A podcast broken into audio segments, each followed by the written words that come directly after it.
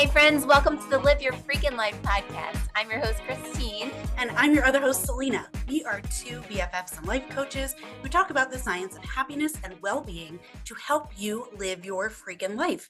And today, we are continuing our woohoo or woo woo series, Mhm. which I'm very excited about. We're going to be talking about too. meditation today. Yeah. So we have a lot to say on this topic. We're actually a little worried we can keep it in like an hour time. I know. Get ready, people. This could be a two hour episode. But Just kidding. before we dive into that, Christine, we're doing highs and lows. We are. And we like to start with the lows so we can end on a high. So yeah. So tell us. I'll be quick with the low. Yeah, okay, let's do that. You know, this is normal for me. Um, so I had a doctor, a, d- d- a d- d- doctor appointment yesterday, Mm-hmm. uh, my functional medicine appointment, and you know, it just wasn't great and Mm. not a lot of direction. It was like, hey, well, let's try this. And it's another seven hundred dollars a month. Of course, right? So yeah, so that was a little little discouraging, but uh hi, at the time we're recording this, the weather is Oh my gosh. spring. Dude, did you see it's going to be 67 degrees today? It was 67 Insane. yesterday. It was was. it was beautiful. And so um I walked 3 miles yesterday and it felt amazing to be outside in the sun. Goodness. Mm, Hey, did you see I posted something last week about um new like medical research that has just come out that shows that um, when we contract our muscles, it releases like really good, like happy chemicals okay. in our bodies and actually increases our hope. Increases our hope. That's Yeah. interesting. Yeah, it was pretty. I mean, I'm summarizing it super quick, but it's really made me think like, and it's like, it's research, you know what I mean? Like, Oh, it's the benefits of of walking, yes, which involves all of that contracting of muscles, is like off the charts. Yeah, It's They're all over the It's place. super helpful for anxiety and Oh, yeah. depression and just like you're stressed out. I did that yesterday, right after my appointment. I was I had to do a coaching cohort. I was teaching the whole thing for an hour and a half. I had to talk and so in between my doctor's appointment, which was not great, and teaching, I just went for like a 15 minute walk and I walked fast and I could feel it. Like it it make, creates a shift Yeah. in your thinking. So yeah. How about you? Yeah. Um, trying to think of a low because it hasn't been that long since we last sat down Right. and recorded. Because again, we're recording a bunch ahead of time Yeah. because next week, and actually will long after this episode comes out, I will be having surgery. And so we're trying to get a backlog And here. then I'm in Florida. oh, that's right. Yeah. I need to put that on my calendar. I need you on Life 360. That's what I need. Okay, fine. I need to put you on Life 360 so that I know where you are. And then I can look and go, is she on her way here yet or not? When she says on my way. Because I'm pretty sure when you say it, you're not actually on your way yet.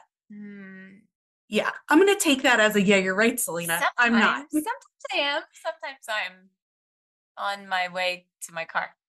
Yeah. Okay. Anyway, soon. Exactly. Soonish. Fixing to get there. Yeah, Mhm. that's it. That's it. Yeah.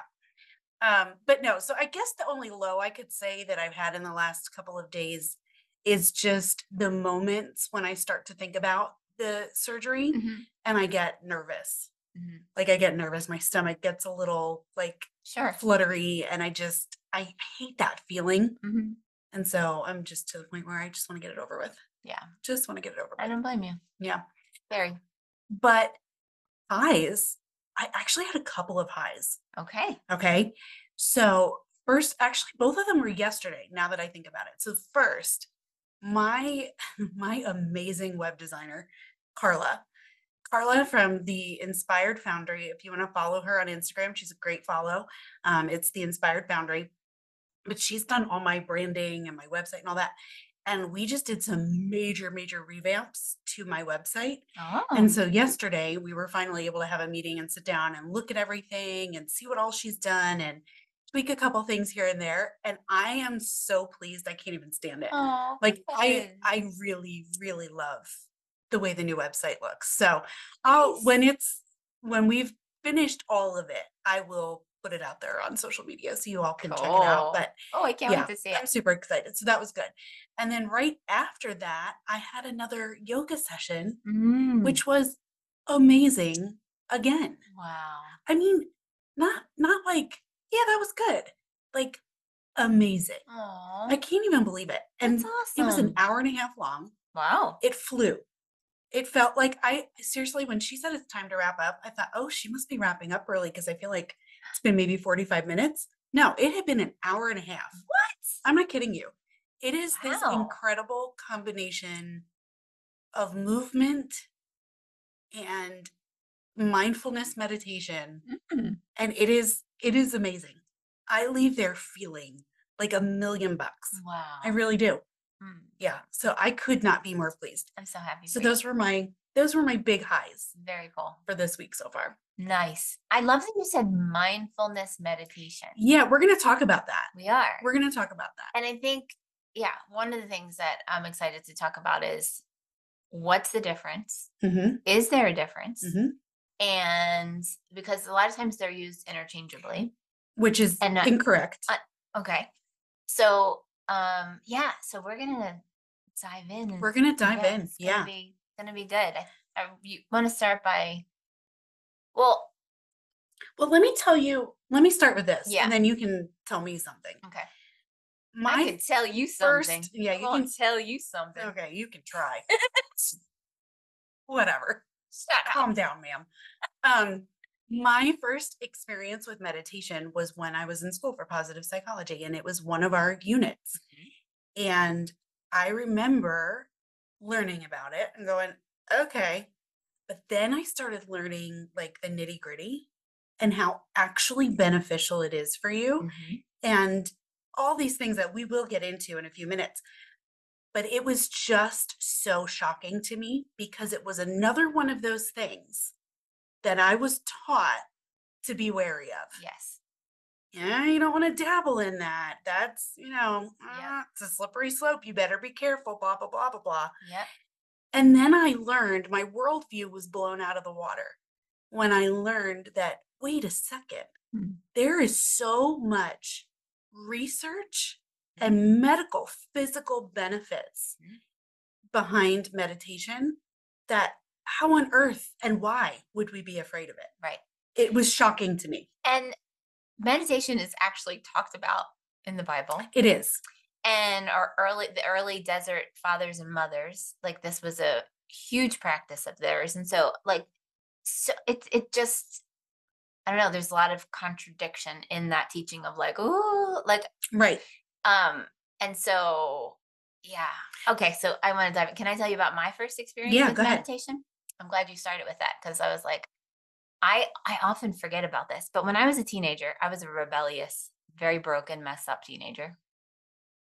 And um I was at one point I was like failing school, like I was just like I was a hot mess and I was suicidal. Mm. And so my, I just remember my dad one day. Now I live in Philadelphia at this point. So I grew up in Florida. Now I'm living in Philadelphia in my teen years, going to high school, West Philadelphia, born and raised on playground. No, Oh, no, don't do it. Sorry, sorry.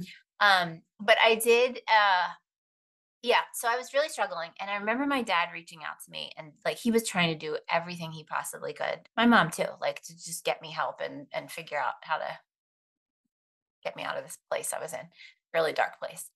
And so my dad was like, "I'm going to take you to Reading, Pennsylvania." And the meditation mecca of the world. Wait you hear this. This was crazy. I'm gonna. I'm 15 years old, and he says, "I'm gonna take you because I'm gonna. You're gonna learn how to meditate." And I was like, "What?"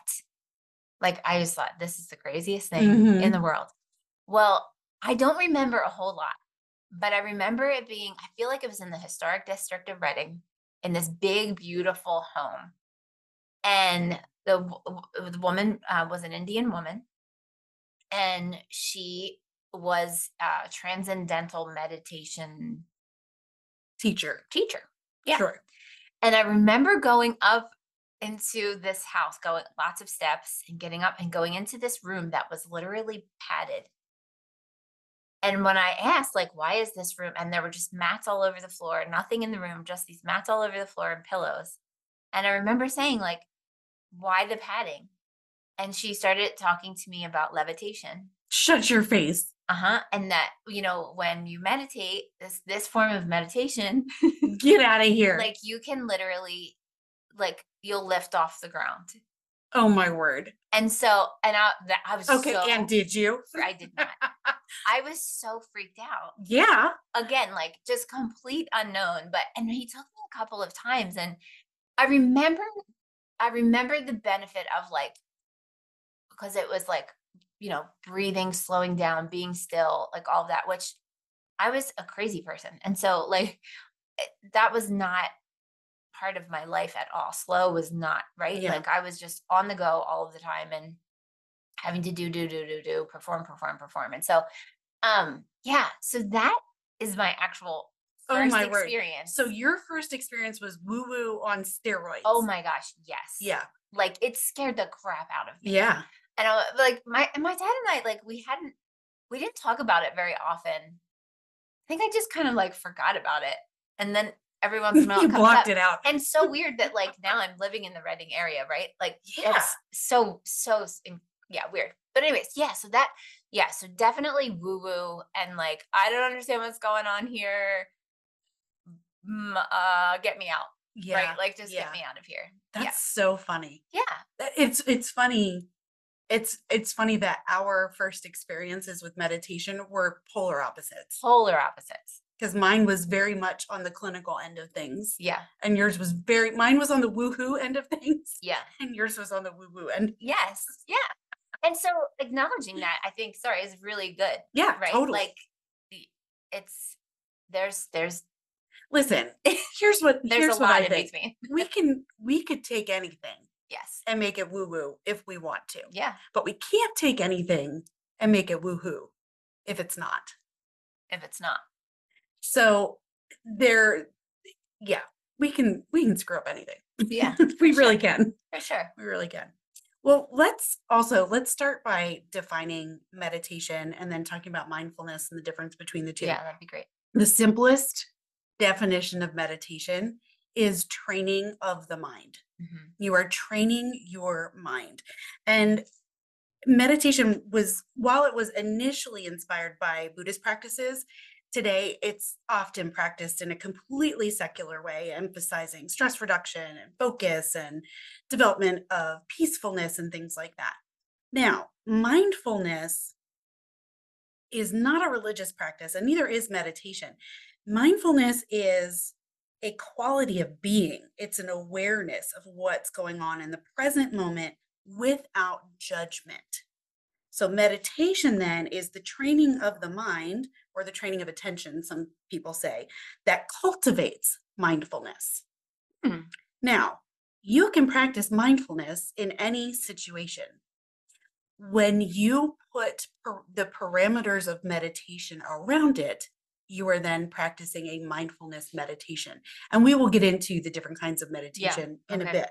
So that's the difference. Meditation is an act with like a beginning and an end. I was gonna say it's time. Mindfulness- period of time. Yes. Mm. Mindfulness is a quality of being. So, some of the elements that go into meditation are focused attention, relaxed breathing, quiet setting, comfortable position, um, and an open attitude, meaning you, you let thoughts pass by without judging them. Yeah. Kind of So- like clouds in the sky. I think, Like on a windy day when the clouds, blue sky and the white puffy clouds are just going by. It's like you're not judging your thoughts. You're not saying, oh, that's bad, that's good. That's you're just, oh, there you are, thinking.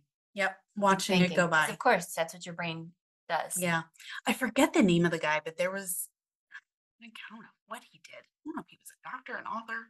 I feel like he had something to do with music, but maybe I'm wrong. I don't remember. but he kind of coined the phrase when it comes to looking at our thoughts. He coined the phrase, how fascinating. Hmm. That when you have a thought that pops into your mind, whether you're meditating or not, there's no need to judge the thought. There's Right. no need to entertain it necessarily. We don't Mhm. need to entertain every thought that enters our mind, Right. but to just look at it and go, how fascinating. Hmm. And let it pass. I love that. Right? I love that. I think we all, many of us, we see people like if you ever see like monks, for example, sitting Yeah. in the room, you know, in the uh, crossed crossed leg position and totally still and all that. There's a big assumption that like, oh, they've mastered their monkey mind, right? Monkey mind is like that's a description of like the wild part of your brain that just goes off. Yeah, Yeah. because our minds are God created our minds to think, and so that's what they do. So Yeah. it's a constant thinking. So it's the monkey mind. It's all over the place. But so, but I think we tend to look at that picture and assume that all of those people, the monkey mind is completely tamed. Sure. They're whatever. And the reality is, and I, I read this from actually, she is a, um, a Buddhist, Tibetan Buddhist monk, I think she would, Pema Sure. Chodron I don't she remember. wrote the book how to meditate and she she said like that is not true like every one of them will tell you that you know for one it's like they're they're in deep like all of a sudden deep emotion like they're feeling grief or something Mhm. like that for others it's their back hurts for others it's Mhm. like they're going what in the world like how all of a sudden did my thoughts go to like i'm sitting on a beach and whatever right like Right, in right. the caribbean or but and so i love that it's not this unattainable thing Oh gosh, no. it's a practice yes. that calms it's calming and training the mind which is what i said my word for this year is shamatha hmm and it's based on that like calm abiding and being able to just um it's the practice of stabilizing the mind training the mind to be present settling the mind in the here and now awakening to the world just as it is hmm and it's that that last line right? Yes, exactly. just, as, it is. It's I'm not judging it. I'm not saying right. Like, and the other thing is there's no bad meditation practice, No. right? Like the, a big huge part of it is I'm gonna say it. Are you ready? I haven't said this in a really long time. Oh, you're gonna say it. You know what I'm gonna say? ahead. Mhm. Yeah. A big part of meditation is being your own best friend, Yes. being kind to yourself. Well, and that's yeah, that's that was my overwhelming thought as I was doing a little more research and preparing for this episode. You know, my overwhelming thought was this is like the ultimate practice in self-compassion. It's so is self care, self compassion It's the combined. ultimate in self-compassion Mhm. because you are learning during meditation not to judge your thoughts, your Mhm. feelings, your um, experience of the moment, how you're meditating. yeah. It's it has to be without judgment. Mhm. And even that takes practice. Well, I was going to say, we are so trained, and depending on our personality, right? Some more than others, but constantly berating ourselves, Oh, yeah. constantly criticizing ourselves. And so, what I love about this practice is the, what you're practicing is kindness to yourself Yes. and patience with yourself and grace and all of those things. And in practicing those things, then when you get up and away from that practice, now you extend those things. Yes. So it becomes this really incredible. It's it, it's it's like this perfect circle, right? Of Yes. just like I'm taking care of myself. I'm kind to myself. I'm I'm loving to myself. I'm doing all these things. I'm compa- I'm showing myself compassion. And now the more I do that, the better I show up in this world. And I think for me, that has been that's where I've seen the biggest benefit from practicing meditation is I'm I'm a nicer person. I'm a kinder person, more compassionate person. And so um Yeah, I Yeah. definitely have a better day yeah, when I take the time to meditate, even if it's just 10 minutes. right. And usually that's about all I do Mhm. in a day is 10 minutes. Mhm. And I can't I would love to say I do it every day. I don't. I I would like to. I almost said I should. I would like to. Mhm. um, just because I I know the benefits of it. And I think we should talk about that for a minute because there are so many benefits. Now, let me tell tell you before I get into like the litany of things Mhm. that benefit from meditation. I'm going to tell you the one that sold me. Okay. Okay. This was what totally like rocked my world in class when I learned this. So, a 2005 study on American men and women who meditated 40 minutes a day. So, they meditated 40 minutes a day. Now, that's a pretty decent amount of time. It showed that they had thicker cortical walls Mm. than non meditators. Cortical wall is gray matter, brain. Okay. brain matter in like the prefrontal cortex, right? Yep. So their brains were aging at a slower rate. Cortical thickness is also associated with decision making, attention, memory. So they were actually growing brain matter Wow. By meditating, by meditating, which I mean, gosh, you feel like it should take more work than that. And hear me, meditation is work. It is definitely. It is. Yeah. But I could not believe that because one of the biggest threats to aging is that our brain begins to shrink. Yep. And so this is literally reversing aging process just by meditating, Mm, just by meditating. That was wild Yeah. to me. And it really just like made some things make sense. mhm. Like, you know how you see, like, at least we do on these documentaries. God bless Zac Efron and his documentary. I Let me tell you something. I love his Down- Netflix series, down to earth. Down to Earth. I was talking to Debbie about that yesterday. She didn't He- know about it. It's like what? Not only is he a joy to behold, Mm, but his series is lovely. So good. Is lovely.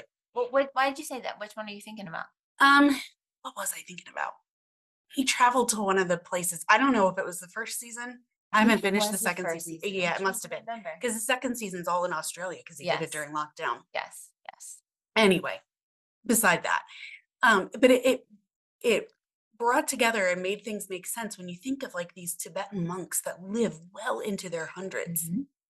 yeah I was just they gonna. do let me tell you. because they meditate regularly and they are growing brain tissue instead of letting it atrophy Yeah. yeah And and listen to this because this is linked to that. So there's a form of meditation called loving kindness meditation. Oh, I can't wanna wait. I wanna talk about that later. I'm Yep. excited to talk about that, but we'll get into that later. But um, just when you talk about research, studies on how loving kindness affect the brain, loving kindness meditation affect the brain, showed that Tibetan monks who had over 10,000 hours of loving kindness meditation practice had strangely secure neural circuits for self understanding and empathy. say that again They had strangely secure neural circuits for self understanding and empathy. Mm, They displayed a higher degree of self contentment and inner joy than non meditators or non practitioners of loving kindness meditation. yep And then listen to this pilot studies on patients with chronic back pain and migraine headaches showed that when they practiced loving kindness meditation for brief periods of two to five minutes per day, they showed a remarkable reduction in the pain symptoms mhm. and could accomplish their daily tasks with more ease and comfort. Yeah. Yeah. I 100% Mental believe that benefits, physical Absolutely. benefits, unbelievable. it is unbelievable. And I'm so glad you said neural circuitry or something like that. You Mhm. said those words Yep.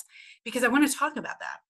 Because a lot of times when we sit down to meditate, we have this conception that the goal is to clear our minds. Mhm. And that is not the goal No. of meditation.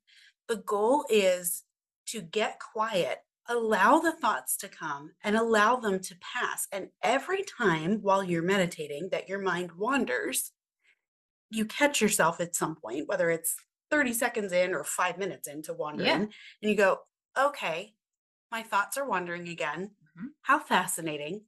And then you bring it back to whatever it is you're focusing on in that meditation. And we'll talk about that too Yeah. um, every time you do that, you are creating a new neural pathway. Mm. So, all those little wrinkles in our brains and things like that, Mhm. these are neural pathways. And so, they're kind of like digging a rut in a road. So, the more you go over that one thing, the deeper the rut gets. That's right. And what happens is we have all these neural pathways connecting things that are not healthy for us. Mm. They're not, Right. right? And we do them without thinking. It's that autopilot thing. Yes. It's how you can drive home from work, pull into your garage, and have no idea how you got Yeah. there. Because you went on autopilot because that neural pathway is dug so deeply that you don't even have to think about it. And here's what was so fascinating. So I read this. It's estimated that 95% of our behavior runs on autopilot. 95% of our behavior. Believe that. Yeah. And it's because these neural networks are underlying all of our habits. Mm-hmm. And, and they're doing it because they they want to reduce like we have millions of sensory inputs throughout the day, right? Mhm. And we can't manage that. And so they reduce those millions of sensory inputs per second into these manageable shortcuts Hmm. so that we can function in a world that bombards us Wow. with input. Yeah. And so and and that's a fantastic thing.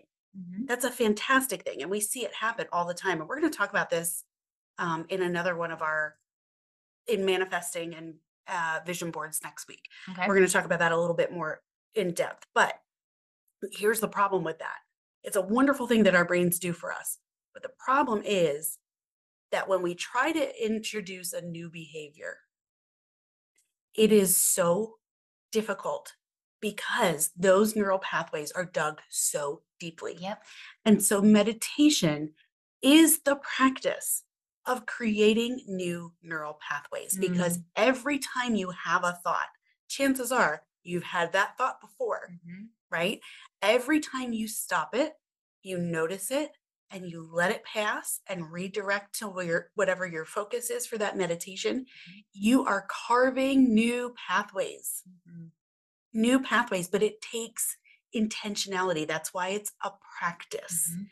It's not something you can master. It's not something um, like, okay, I did it the right way today, because there is no right way. It's a retraining of your mind. Does that make sense? It does so much. And when you were talking about those new, you know, creating those new pathways, I think one of the benefits, the other benefits in line with that is the, the word equanimity.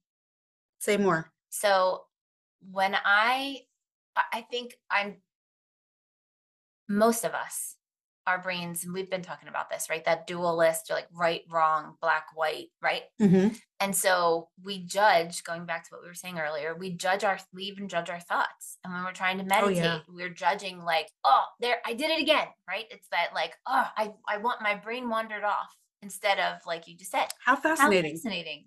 I'm thinking, right? Like there's a thought.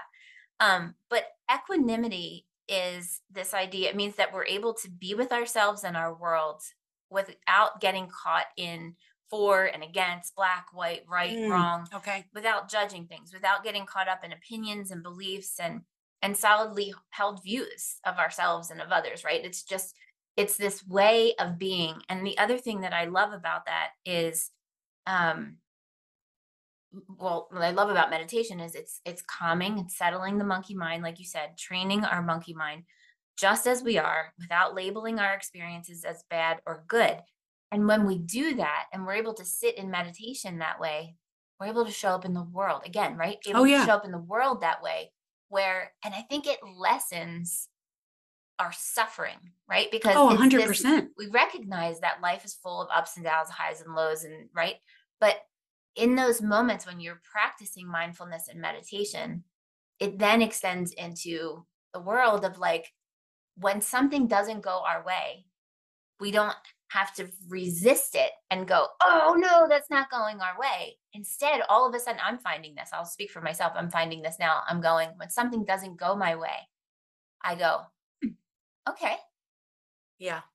I'm just going to go with it Yeah. versus resisting it because I find that a lot of my stress comes from being surprised by what bad news or being surprised by right? Like hmm and and resisting it as opposed to it's that word equanimity of just like okay this isn't bad Yeah, or good. Like this is exactly. ju- it just is. It just it is. just is. And Yeah. and it's part of even the pain right? Is, is like this acknowledgement of yes i'm going to have pain in this life. Jesus said that you know in this life you will have trouble but take heart. I've overcome the world. And so it's like this okay i, I will have pain but even in that pain like good comes from it and i can learn from it and be strengthened from it and all of those things so it's not bad it just is Yeah.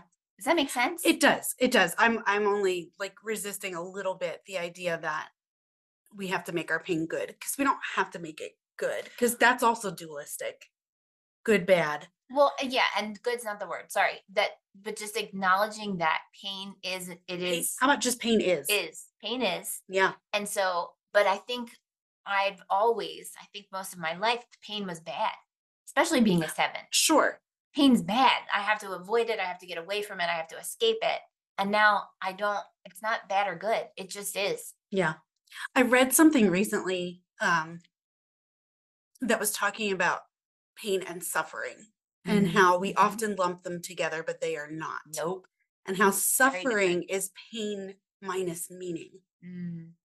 which I thought was really interesting. Hmm. So we will have pain, but we choose suffering, Yes. which sucks. Yes. because it doesn't feel like a choice often. No. Um, but anyway, that's like That's a whole other podcast. mindset, Yes. we could do a whole podcast on pain and suffering. Mm. My goodness. I feel Mm. like we've like touched on it before. good idea. Yeah, we've touched on it before. But but yeah, it makes total sense because you've spent time training your brain to see the things that come Mhm.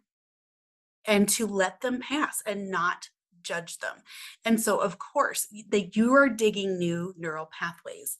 And so of course when something outside of meditation comes at you that you weren't expecting or you wouldn't classify as something pleasant or good or something like that, Mhm. you are then able to say, "Oh, how fascinating." Yes. And move on because you've trained your brain Yes. to be able to do that. And it's it's just amazing. It's Mhm. absolutely amazing and it keeps our brains plastic. Mhm. It strengthens our neuroplasticity, which is our ability to learn new things. And you know what I was thinking about?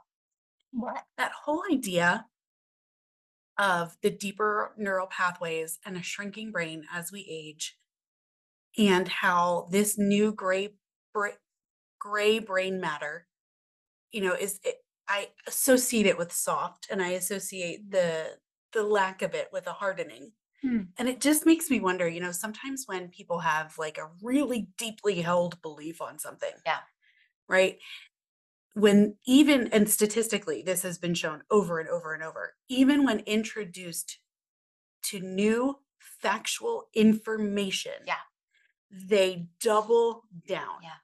they double down on whatever their originally held belief was no matter what you come at them with no Mm. matter how many facts studies any of that they double down it just made me think about like what is happening in the brain that does that it is making that trench deeper and deeper and deeper and it won't even entertain the new facts or ideas that could carve new neural pathways and so it just makes me wonder like does does holding on to something so tightly Mhm. that you won't even hear another thing actually age you faster Oh my goodness.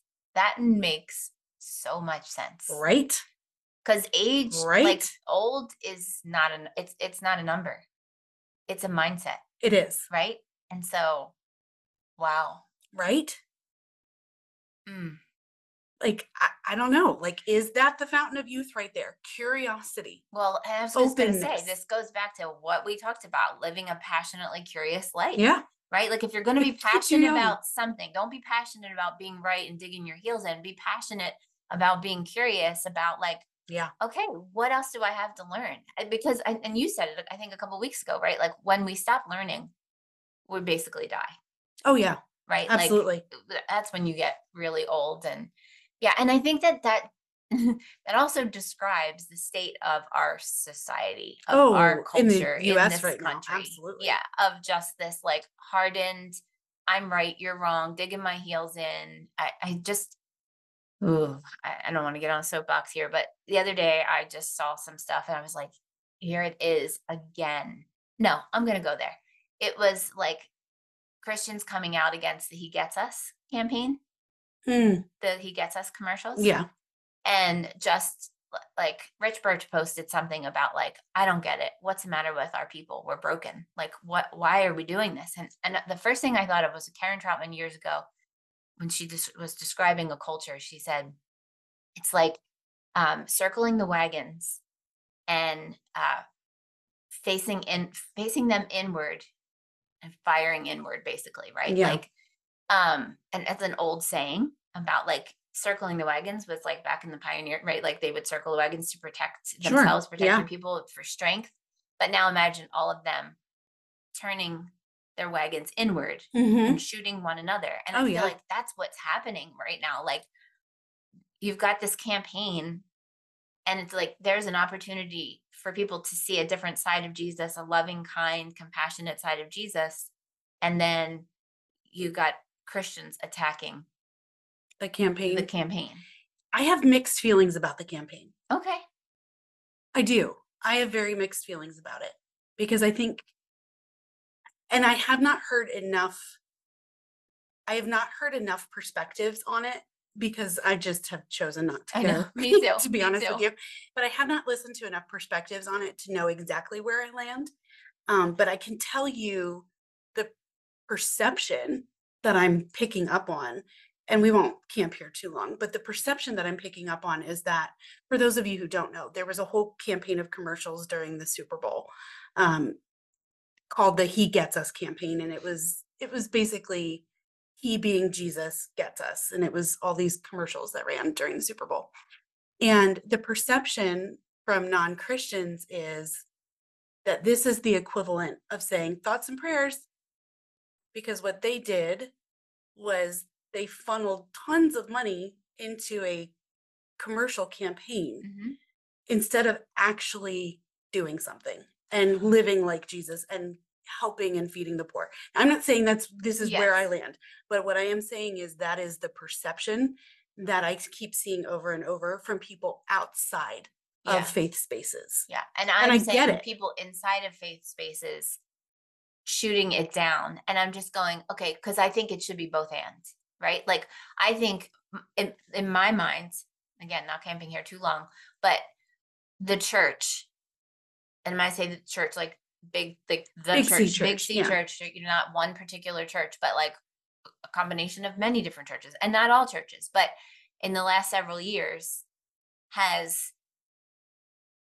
created um some dissension among people right of just going like oh where's the jesus in that like just a lot of Mhm. hatred a lot of right wrong fighting polarization all of those things and so um so i was like oh this is an attempt to show like this is jesus it's not the church it's not religion it's not whatever but this is jesus and he actually is so Yeah. l- talking about loving kindness right like all of those things and so i just i Yeah. sorry so I, that went i went down a rabbit hole just No, to but that's say okay. that sometimes i'm like like we dig our heels in and it's not even necessary like to i don't know Right. Yeah. No, and I'm glad that we're talking about it because it is a current it is a current event kind of Yeah. thing and a topic of conversation. But yeah, it's I mean, in an ideal world, uh we as Christians would not have so wrecked the name of Jesus that he needs a commercial campaign. right So there's that. no for sure So there's that. 100% Anyway, yeah moving on. so yes yes yes So let's talk about the different kinds of meditations. I love this idea. So um, somebody described meditation, said, think of the word meditation like you think of the word sports. There are many different sports to play That's that are all yeah, sports, right right? And so meditation is like that. And that's the most you'll ever hear me talk about sports the end because we are not those people. Um, so there's many different kinds of meditation. Now, there is there are the types like transcendental meditation Mhm. that you um, you know talked about, and and what's so interesting is even when I read and learn about transcendental meditation, as I did preparing for this, Mhm. um, none of them talked about levitation. I'm just gonna throw that out oh there. really Not one Oh, source well sorry talked about you levitation missed out what they did talk about though was and this would be in my opinion a less woo woo version of transcendental meditation um what it really is is trying to create a state of inner peace through the repetition of a mantra Mhm. so a word a mantra but you're trying to take yourself to a different state of being that state of being peace and tranquility Mhm. which i mean who doesn't want that right and there's certainly nothing woo woo about that, Mhm. in my opinion. Mhm. Yeah. So transcendental is definitely one of them. There's so many. Like we're going to name a couple, but there's so many.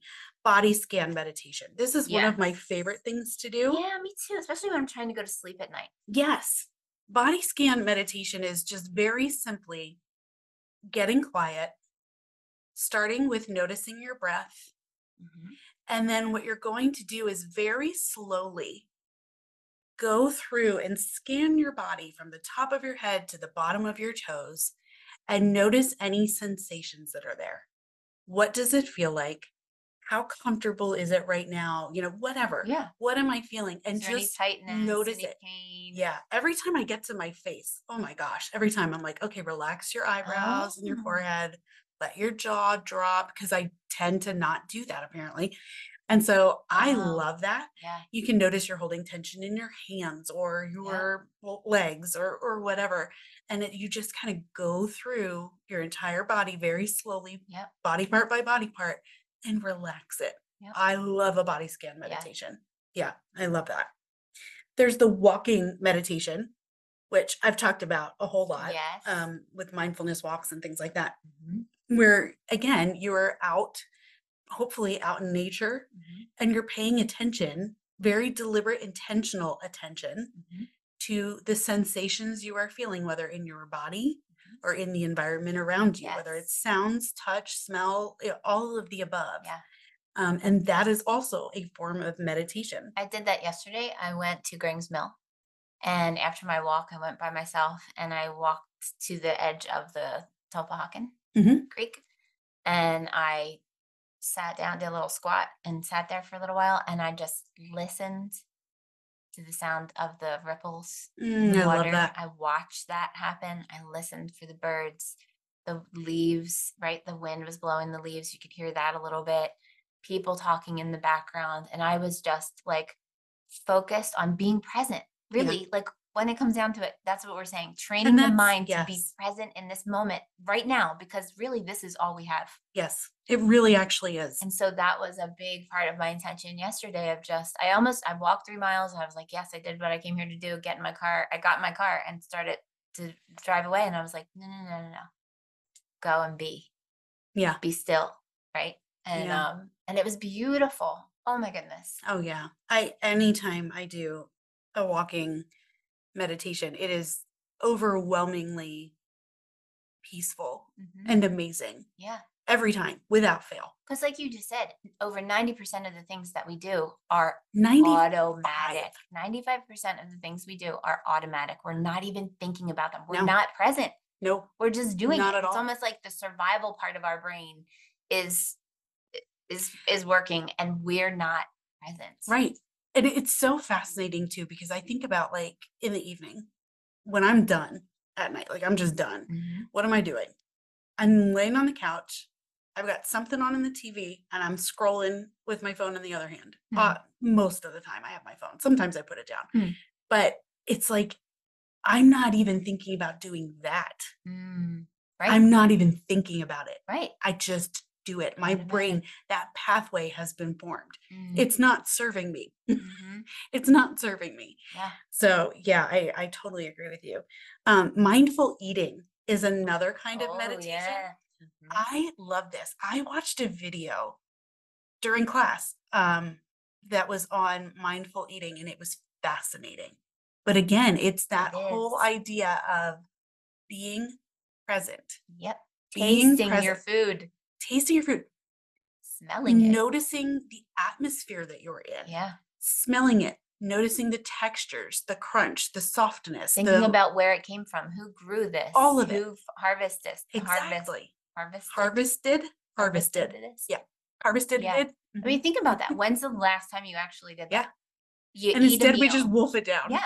Wolf it down is just like again survival. Like, well, I have to eat, so I'm gonna do this. But even when you, I, I find this like I when you just said that, I was like, oh my gosh, I've gotten away from this because I was doing that for a while. Like Yeah. really, really being mindful, and before even taking a bite, really looking at each ingredient and thinking about where it came from and like the hands that it took to get this on my table. Because then at, it's gratitude too, right? Like it- which elevates Every your mood, your peace, yeah. your all of those things. Yeah. Yeah. There's actually a mindful eating um course or I don't know what you would call it on the Calm app oh, is there? that is really good. I haven't explored Mhm. that. There's That's cool. mindfulness walking.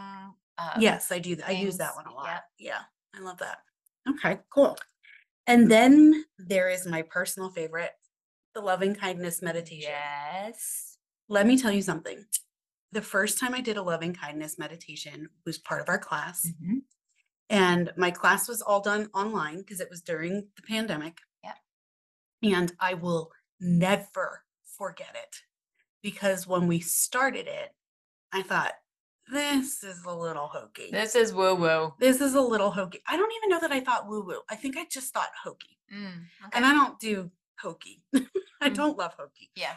Um, and by the time we were done with it, and I want to say it was like a 15 minute meditation, and we all did it at the same time. Yeah. I, not even before, it was before we were done, we were halfway through.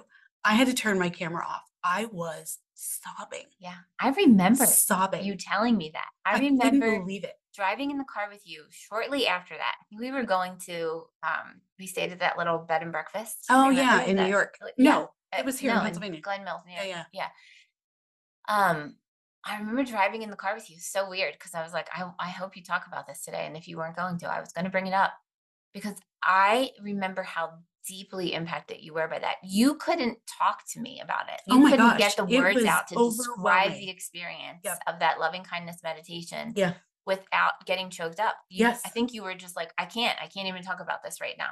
Yeah. And I was like, wow. So talk about that. What was it? Well, just let's describe what a Yeah. loving kindness meditation is because it's beautiful. It is. And it's it's so simple. Like I don't there's part of me that still just does not understand why it's so powerful Mhm. because it's so simple. But in a loving kindness meditation, you are again, you are sitting quietly, you are starting with the breath, and then usually this is done as like a guided meditation. And there's tons of them that you can listen to online. You just Google it, and there's tons that you could do. Um, and they're all basically the same, but but some of them have you start with thinking of somebody that you care about deeply. Um, so somebody that when you think about them, a smile immediately comes to your face. Like you don't have complicated feelings toward this person. Yeah. This is easy. This is how you start. And you say in your mind over and over some variation of may they feel loved, may they feel peace, Mm. may they feel happy, may they feel healthy, and may they live with ease. Mm. And you sit with it for a second. And while you're keeping this person in your focus, you start again. May they feel loved. May they feel peace. May they feel happy. May they feel healthy. May they live with ease. Mm. And you do this for like 15 minutes. And that's all it is. Mm. It is so stinking powerful. Yeah. I don't know how to explain it, but I was overwhelmed by it when we did it. And I I wonder, you know, I'm trying to like analyze why. but I think I think we spend so little time actually sitting in our affection for other people. Mhm. Like we Mhm. I think we take it for granted. We know that it's there.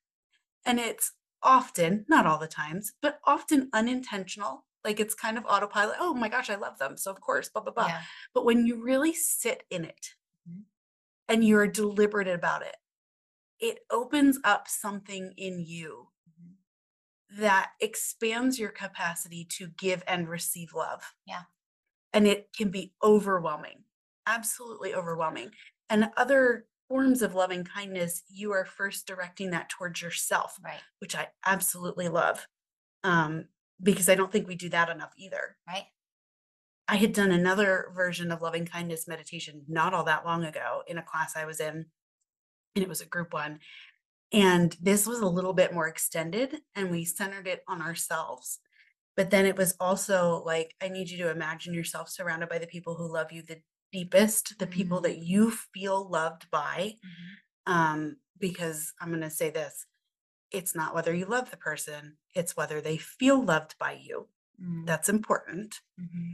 um and imagine them saying these words to you and it, it- there was more to it than that i don't remember what else but it really was not complicated Yeah. and that was overwhelming i mean everybody was crying Mm. that was doing it at the same time it was it was absolutely incredible It's so beautiful. And Mike Foster, if, I don't know if you follow him, I know you do, but um, if you don't follow Mike Foster on Instagram, do it. But he has some, he has a podcast and um, he had some um, guided meditations on his he has some on his podcast and they're like 10 minutes i think and one of them he actually has you picture yourself and you're walking it's like a, a spring day and you're on a field and you're walking through this field. And there's just picture the flowers everywhere and there's a stream that's flowing beside you and trees and it's beautiful and um and then you look ahead and there's this table sitting there and there's two chairs at the table and so he invites you to go and sit in one of the chairs and it's beautiful. There's tea and there's flowers and it's just like right? And then there's an empty seat and then he invites you to invite somebody the person that you know loves you the most or whatever and sit with you. And i mean it is it is so beautiful because again it's loving kindness. It's being present. It's being right, right? Like just Yeah. it's being here. It's being here now. It's it's experiencing that loving kindness and extending that loving kindness. Yes. I would say one step further um, i did something very similar it was a loving kindness meditation but you picture you focus on somebody that is difficult Yes. I've done that too. somebody and that's, that's hard to love powerful also. somebody that gets on your last nerve and you extend those Yes. things may you be happy maybe may you be loved may you have peace may you be healthy right Yeah. like all of those things you extend to that person that's a great exercise in just helping to shift the way you see that person and then interact with that person so that you can be kinder Yeah. and more loving Yeah. even though they're not Yeah. right I think, yeah, I think that's so, I think that's so vital. I also think that that's not where we should start. I Mm. would not, like, if you've never done a loving kindness meditation before, I would not start focusing focusing on somebody who's difficult No. for the first time. no absolutely not And what's so interesting, like I'm thinking about this, I don't even know that I would start, I would recommend starting thinking about yourself because oftentimes that's the hardest to Mhm. do. And so if you've never done a loving kindness meditation before, I would recommend start with somebody that's easy to love, that you love deeply, and then direct it towards yourself. And then as you grow in that, because again, you're you're creating neural pathways. Right. But imagine, like with this, you're creating neural pathways that are directing you to be more loving. Mhm. Oh my goodness, that's huge. Yeah. And so I need those dug a little bit before I start trying to dig them That's with funny. people I don't care for. yeah yeah no it's true But I think it's so vital because again, when when we can be compassionate and loving toward ourselves, can we then can others. share that. We can't share what we don't have. that's right So we then can share that to others. And I I absolutely love it. And I I cannot recommend it enough. well before you move on to another i don't know if you have another No, I don't. okay Those are I mean, there's tons more, but for i think the first time i experienced and learned about meditation um in the church was when or regarding like the christian faith was uh lectio divina Mhm. and and and honestly the first time i heard about lectio divina i was like what is that that sounds woo woo right like Mhm. what is it all about but um it's a it's a it's a way to read scripture to read bible verses in a way that encompasses um, not just reading but it's the contemplative piece Sure. of things right Mhm. it's not just the head knowledge it's the contemplative um, practice but there's like four different components to it. The lectio is the reading of the verse, then it's meditating on the verse, then it's praying about the verse, and then it's contemplating the verse and kind of like, okay, God, what do you want me to do as a result of reading this and hearing this? And um, and so I was like, oh my gosh, that's been around since the third forever. yeah, Yeah. thir- like for 1700 1800 1900 years 1900 Yeah. years right like it's been around forever and such an incredible practice on and again it's that contemplative it's more of the eastern versus western the- Sure. contemplative versus head knowledge doctrine beliefs like it yeah Yeah. I, wanted to read something that i read about that and i'm trying to find it right now but Yeah, I thought it was really interesting that it, we have a tendency to associate Eastern religions with meditation. However, Mhm. meditation, if you do some digging and you look at the history, it shows up in every single religious Yes. practice from the beginning of time. Like Yes. it really does, Christian included, all of them. So this is not just an Eastern religious thing, and it doesn't need to be a religious thing at all. No, no. And like we learned last week, we don't need a practice to be religious to benefit from it. Mhm. So it's your choice Right. with what to do with it. Right. I was just looking, this says early, um, I read an article, said early, early Eastern Christianity set the foundation and ground for what we would now call contemplation. The term hesychasm, I'm not sure if I'm saying that correct, means resting in God, resting in God, applies to this primary concern in the Eastern Church. Um, and then it's it said the desert tradition preceded the emergence of systematic theology and the formalization of doctrine. Faith was first a lifestyle before it was a belief system. Well, now, and I'm like, oh, and then it says all streams of the great tradition have something to teach us. We exclude or neglect them to our own detriment. By reclaiming the many divergent roots of our faith tradition, we come closer to experiencing the wholeness and union that God surely desires for us and offers to us. I'm like, that that is what I have been experiencing for several years now. I'm getting to these ancient Mhm. spiritual practices of the early of our, of our Christian faith and learning to do something that feels so counterintuitive because we're all about hurry, drive, product, Sure. produ- producing, and doing all the things, but being still, calming, Mhm. calmly abiding, like that's not that goes against the way that we. It's our natural. Oh my gosh, totally goes against the way that we live. And again, but eh, but again, that's the beauty of meditation. It's not automatic. It's intentional. Yep. You are putting your um intentional brain in the driver's seat Yep. as opposed to going on autopilot. And I absolutely love that. And so yeah, so you've been using meditation as a as a spiritual connector for you. Mhm, I personally have not. mhm. I've been just using it as um as relaxation and a way to feel grounded and connected in Mhm. general Yep. and to the people around me. And so there's many different ways, many different ways to use it. And I love that. Here's what I love probably more than anything, because I don't know why I get like this. Like it's like validation or something. But the Mayo Clinic Mhm. has done a lot of research on meditation. And they came up with a whole list of like emotional and physical benefits of meditation. This is from the Mayo Clinic. And it's things like gaining a new perspective on stressful situations, building skills to manage your stress, increasing self awareness, focusing on the present, reducing negative emotions, um, increasing patience, tolerance, imaginations, creativity, lowering your resting heart rate. Love Mm, that Yep. lowering resting blood pressure and improving sleep quality. Not only that, but it does go into the things like being able to better manage your pain Mhm. because again, you're you're not fighting it. Yes. The fighting it, I think, is what causes our suffering. Oh my gosh. You're accepting it and you're saying, okay, pain, I see you. You're here. Yep. That's it. It reminds me of childbirth.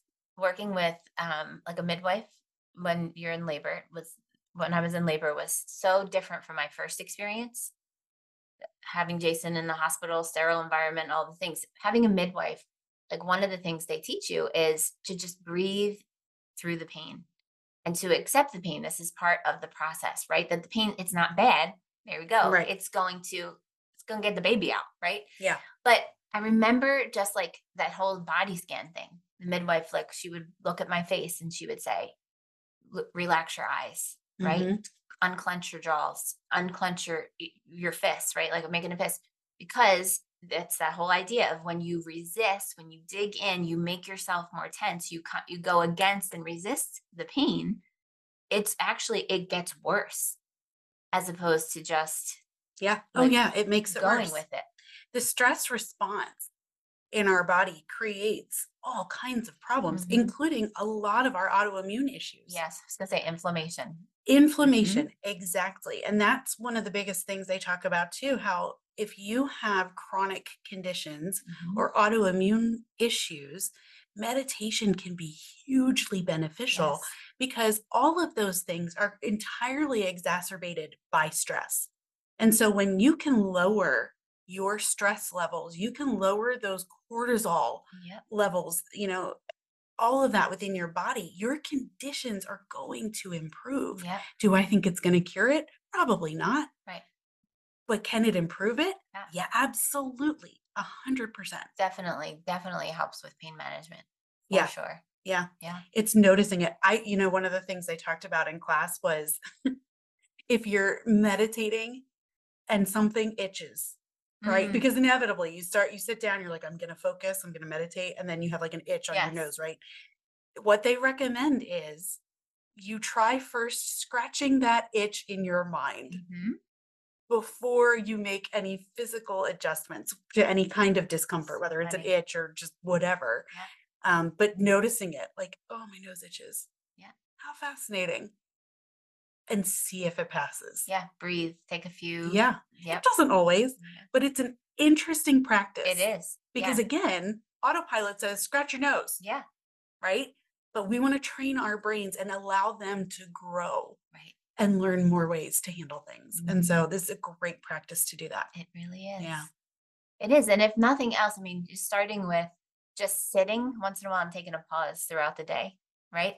To just take a few cleansing breaths. Yes. Right? To breathe in through your nose, out through your nose on the count of four, right? And just that that's like a simple way. So simple. Time out, like you don't have to start, oh gosh, an hour of oh meditation Oh gosh, no. Mm-mm. But like, even if you just took two minutes a couple of times throughout your day to just pause Yeah. and breathe Yeah. and to focus on the breath, like feeling the breath come in, right? Like I Mhm. focus it on you my notice, nose. well, you notice wherever you feel it the most. So some people notice in their nose. I do too. Mhm. Some people notice it in their Their lungs. Some, yep. Yeah. Yep. But But just noticing it and focusing on that to just like that is so, so good. And it's well, and that is what mindfulness meditation is. right. Mindfulness meditation is another type of meditation where you are just focusing on the breath. Yep. That's it. and it's simple it's a great way it's a great way to begin and even as i like think about how helping people with anxiety or panic attacks right like one of the most effective ways to do that is to just get them to, to be still right to sit Mhm. for a minute and to you can close your eyes take a few deep breaths and then think about and then open your eyes and think of five things it's a five four three two one Yeah. technique Yeah. right and a lot of people don't know about this so i thought this is worth Oh, talking okay. about this Yeah. since um you know a lot a lot of people struggle with anxiety and panic attacks and so um so when you find yourself in that moment you know just open your hands set them on your lap open open up mm-hmm. open handed right Yeah. palms facing up and then take a deep breath and what are five things that you see right so right now i see a lamp i see a computer i see selena i see a tree outside of the window i see a certificate on the wall five things that i see four things that i hear Mhm. I hear the dog. I hear the little like the be the diffuser, you know, going off. Um, three things that I can touch. Yeah. Right. Um, and I'm probably mixing these up, but No, I think that's it. Two things. two things. that I um what are our senses? one thing that I one thing that I taste. One thing that I taste. two things that I oh my gosh, what's what's one? We did sight, eyes, ears, nose, mouth, Touch. touch. That's my you say them senses.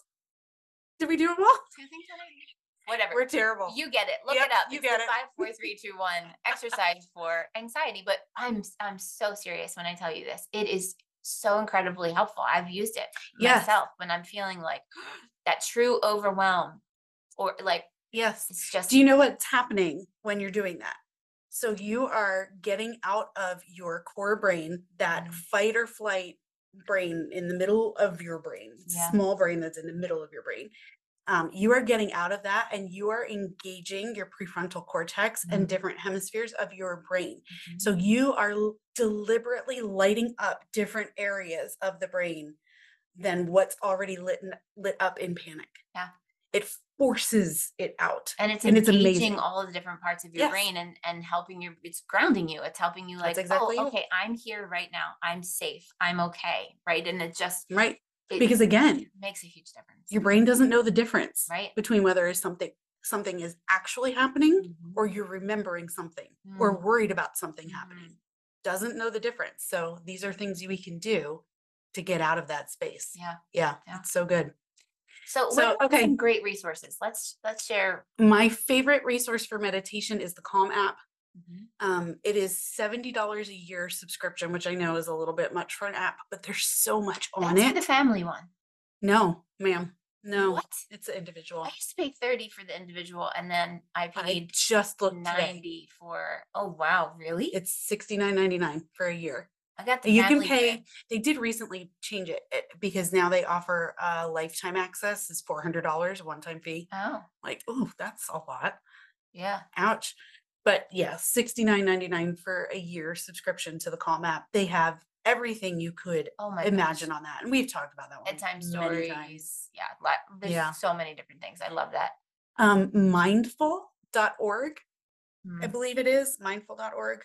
Um, amazing website with resources. They even put out uh like a magazine six times a year um that is filled with all kinds of amazing things. So those are probably two of my favorite resources for for meditation. How about you? Calm is my absolute favorite. I don't I can't imagine my life without it. Jim loves it as well. Um I I Lectio 365 app and listen to it every single day. I used to listen to the Abide app. Um but I've gotten away from that and I just really really like the Lectio 365 app.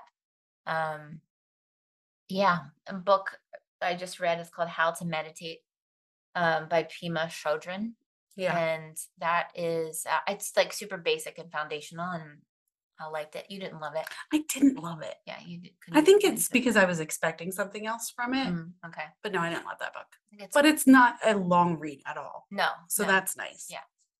But there's so many resources online. Like if you Google 10 minute loving kindness meditation, you're going to have dozens of audio files that you can use to listen to to to do that. So Yeah. Yeah, the internet is your friend with this one for sure. i'm gonna try to find that mind the loving kindness meditation by mike foster and put that in the show notes Put that in the show notes. That would be Yeah. cool. so okay. we'll put some of these things in the show notes guys Very good.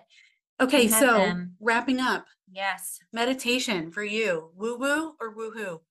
definitely i mean used to be woo woo Mhm. when i was 15 um but definitely woohoo Yeah. for sure life changing life changing Me too. Totally woohoo. Definitely worth incorporating into your daily life.